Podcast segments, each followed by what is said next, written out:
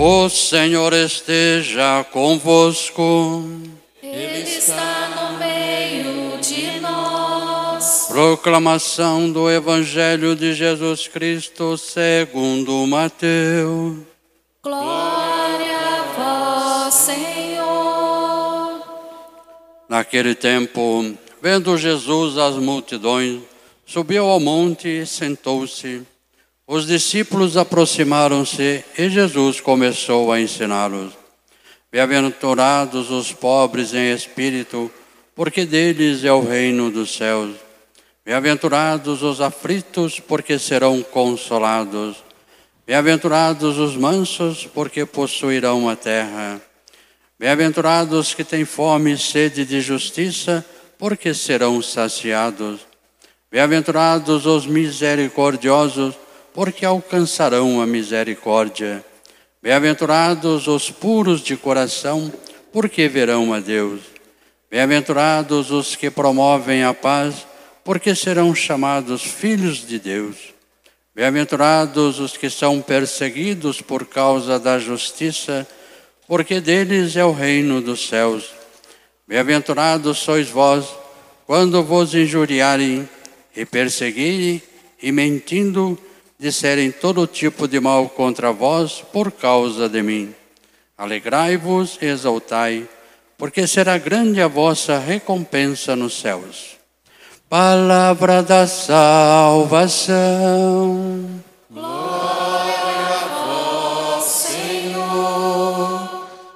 Queridos irmãos e irmãs, no Antigo Testamento nós encontramos muitos personagens que sobem a montanha para o encontro com Deus.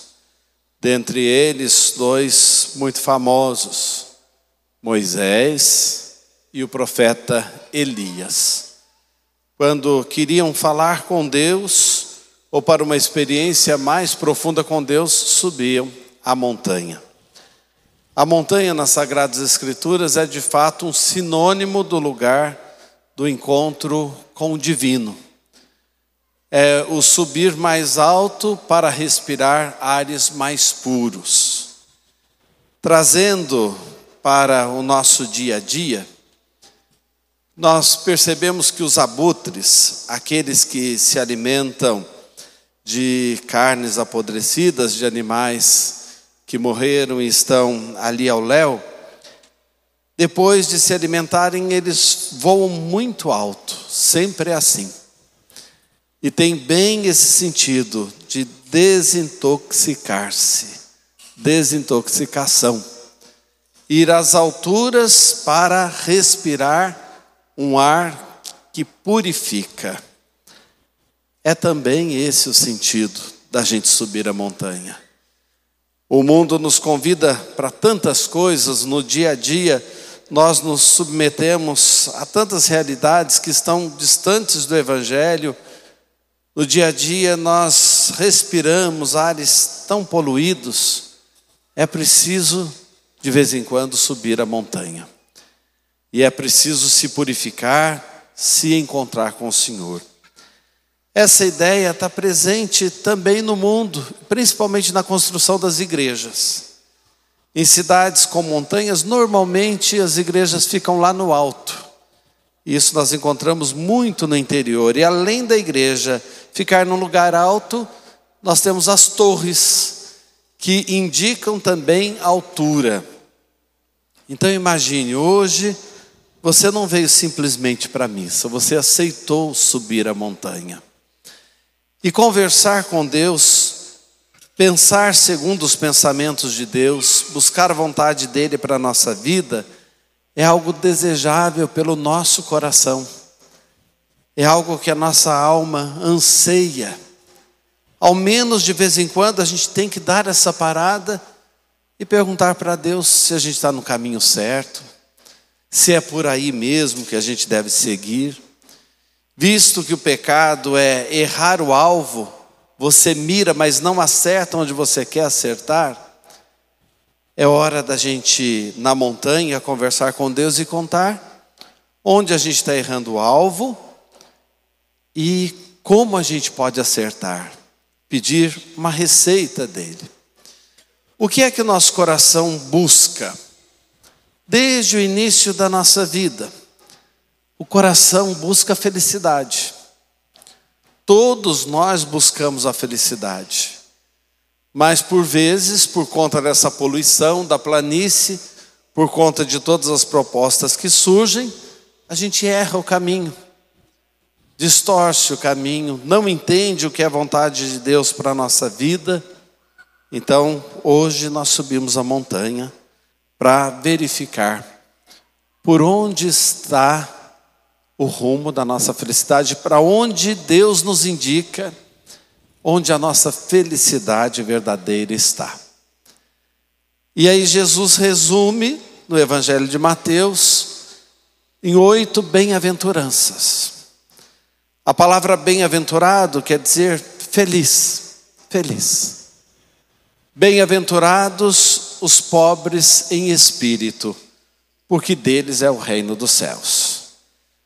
É importante a gente entender essa primeira seta de indicação para a felicidade. Deus não quer a pobreza, muito menos a miséria. O que é esse ser pobre em espírito? Deus no Antigo Testamento já promete que no meio do seu povo não haverá pobreza. Em Atos dos Apóstolos, nós vemos no início da igreja o relato de que as pessoas dividiam de tal forma aquilo que tinham que não existiam pobres entre eles, não havia necessitados entre eles. Então, o que é essa pobreza em espírito? Saber que o nosso coração não pode ser colocado nas coisas. Saber que o nosso coração não pode estar ligado ao acúmulo para nós. Tudo que nós somos, tudo que nós temos deve ser um presente para os outros. E Jesus nos dá o exemplo de sua vida vivendo essa bem-aventurança de tal forma que ele chega nu lá na cruz e não tem mais nada para entregar porque ele entregou tudo. E o que faltava entregar ali naquele momento, ele entrega a mãe para todos nós, para ser a nossa mãe, entrega o seu espírito ao Pai e ele não tem nada para si. É feliz quem descobre esse caminho. Deles é o reino dos céus, dos pobres em espírito. Mas não o reino dos céus que vem depois, como se fosse a ideia de paraíso. O reino dos céus que começa aqui. Quando a gente vivencia esse partilhar, esse entregar-se, esse dar tudo, a gente faz experiência do céu, porque a gente acerta o alvo a felicidade está indo no rumo certo. Nós estamos buscando a felicidade no lugar certo. E o reino dos céus então já começa a acontecer em torno a nós. Bem-aventurados os que choram, os aflitos, porque serão consolados. Aflitos em que sentido? Olha bem o sentido da gente subir a montanha e enxergar amplamente a vida. Aflitos não porque estão sofrendo, aflitos não porque sofrem algum mal, mas aflitos porque vem o mal agindo no mundo. Como essa bem-aventurança é atual. Aflitos, como Jesus ficou olhando para Jerusalém chorando sobre Jerusalém. Ah, como eu queria que vocês compreendessem a paz que eu vim trazer para vocês. Ah, como eu queria.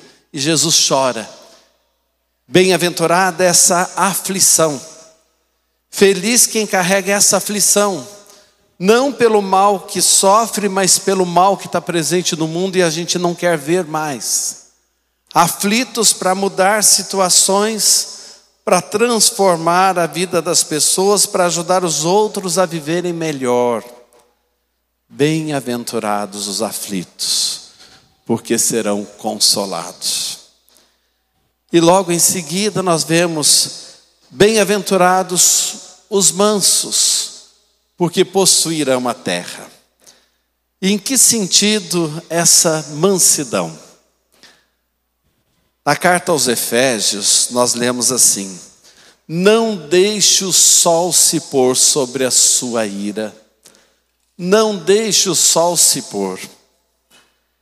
A gente perde totalmente a razão quando a gente deixa a ira tomar conta. Numa conversa entre marido e mulher, se você chega irado, você vai perder a razão, porque o sol se põe, escurece tudo.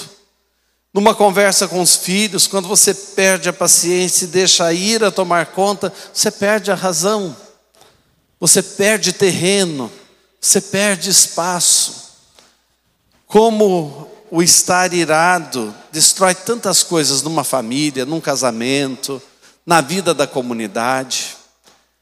É preciso não contar até dez, é preciso ficar contando até mil, até tanto quanto for preciso para o sol não se pôr. Quando a gente deixa a ira tomar conta, que é o contrário da mansidão, a gente perde terreno. Jesus diz: Aprendei de mim, que sou manso e humilde de coração. Aprendei de mim. Que a ira não tome conta da nossa vida, que o sol não se ponha, que essa luz de Deus nos ilumine como no alto da montanha. A luz chega primeiro e vai embora por último. Na montanha a gente aprende a absorver essa luz, a deixar essa luz tomar conta definitivamente da nossa vida. Aqueles que são mansos não perderão terreno, possuirão a terra. Olha que bonito. Vão ganhar terreno, possuirão a terra. Bem-aventurados os que têm sede e fome de justiça, porque serão saciados. A sede e a fome fala de necessidades básicas que o ser humano carrega. E essa sede e essa fome nós temos que trazer para a nossa vida, para os nossos sentimentos mais puros e desejos mais puros que nós temos com respeito a uma humanidade melhor. Bem-aventurados os que têm fome e sede de justiça. Mas que justiça? Preste atenção, senão a gente faz bobagem. Justiça não é vingança. Justiça não é fazer o outro pagar. Justiça não é a gente comemorar porque houve derrotados e aqui vitoriosos. A justiça de Deus está baseada no amor aos inimigos. A justiça de Deus está baseada no perdão que não tem limites. A justiça de Deus se explica na outra bem-aventurança. É misericórdia, misericórdia. Bem-aventurados então os que têm fome e sede de justiça nesse sentido. Não a justiça segundo os critérios humanos, mas a justiça segundo o coração de Deus. E não é à toa que em seguida vem bem-aventurados os misericordiosos, porque alcançarão misericórdia. E aí a gente se lembra de uma parte do Evangelho que fala muito claramente desta misericórdia, a parábola do bom samaritano. O que é ser misericordioso? É ver a situação do outro, é se colocar no lugar do outro, sentir compaixão e fazer alguma coisa. Bem-aventurados, felizes os misericordiosos, porque alcançarão misericórdia. Felizes então aqueles que, porque sobem a montanha e deixam Deus arejar a mente e o coração, felizes são porque enxergam os outros, se colocam no lugar dos outros, vivem uma solidariedade numa compaixão profunda e não cruzam os braços, fazem alguma coisa. E nós estamos num mundo que precisa tanto dessa bem-aventurança acontecendo em cada um de nós. Todos os dias nós encontramos pessoas que a gente tem que enxergar, não pode fingir que não viu, que a gente precisa ter compaixão e para as quais nós temos que arregaçar as mangas, descruzar os braços, fazer alguma coisa. Bem-aventurados então esses misericordiosos, porque alcançarão misericórdia. Bem-aventurados os puros de coração, porque verão a Deus. E há pouco tempo eu já dei esse exemplo aqui, mas vale a pena a gente repetir. Quando você vai comprar ouro, está difícil comprar ouro hoje em dia, mas se você for comprar, você quer ouro puro. não pode ser misturado com outro metal. Você quer ouro, ouro puro. Você vai comprar pó de café, você não quer café misturado com cevada. Ó, oh, aqui está mais barato, mas porque tem uma mistura. Você não quer. Tem que ser café puro. O pó de café é puro. Você vai comprar azeite, está escrito ali que está misturado com óleo de soja. Não presta, não presta. Você quer azeite, azeite puro, que veio da oliva, que veio da azeitona. Você precisa daquele azeite. Bem-aventurados os puros de coração, porque verão a Deus. Ou seja, puros no sentido de serem totalmente de Deus. A metade de mim é de Deus, metade de mim é puro orgulho e pura soberba. Não está puro, não está puro. Metade de mim pertence a Deus, metade de mim puxa só para os prazeres e o hedonismo, o sexo toma conta da minha vida. Não está puro. Não é isso. Bem-aventurados os puros. Metade de mim pertence a Deus, metade de mim é só vícios. Vício da mentira, vício de falar dos outros, vícios mais variados, nas, todas as drogas que o mundo oferece. Não está puro. Nós subimos a montanha para descobrir essa pureza, para respirar essa pureza. Felizes os puros de coração, porque verão a Deus. Se a gente fica meio a meio, se a gente não se decide, se o coração fica dividido, vai ser difícil enxergar a Deus no caminho e perceber por onde vai a verdadeira felicidade e onde a gente chega na verdadeira felicidade. Bem-aventurados os que promovem a paz, porque serão chamados filhos de Deus. E nós poderíamos traduzir, conforme o evangelho em grego, bem-aventurados os fazedores de paz, aqueles que fazem a paz acontecer. E que paz? Qual que é a palavra paz mesmo em hebraico? e que aparece muitas vezes na Bíblia sem tradução, porque quer dizer muito mais do que simplesmente paz, shalom. Shalom, que significa eu desejo todo o bem do mundo em todas as instâncias da sua vida, que todas as bênçãos caiam sobre você. Bem-aventurado é quem promove bênçãos ao mundo. Bem-aventurado é quem faz com que um derramamento de bênçãos aconteça na vida das pessoas, esses Deus vai se identificar com eles. São meus filhos, vai dizer Deus para nós. Porque vocês fazem a bênção acontecer. Fazem a paz acontecer. E quando a gente toma esse caminho das bem-aventuranças, quando a gente procura então ser manso, misericordioso, fazedor de paz, quando a gente tem sede e fome de justiça, procura ser puro de coração, pobre em espírito, o que, que acontece? O mundo nos persegue. E aí Jesus termina dizendo isso. Bem-aventurados serão vocês quando descerem a montanha e viverem tudo isso e não forem compreendidos pelo mundo. Aí vocês podem ter a certeza, vocês estão no caminho certo.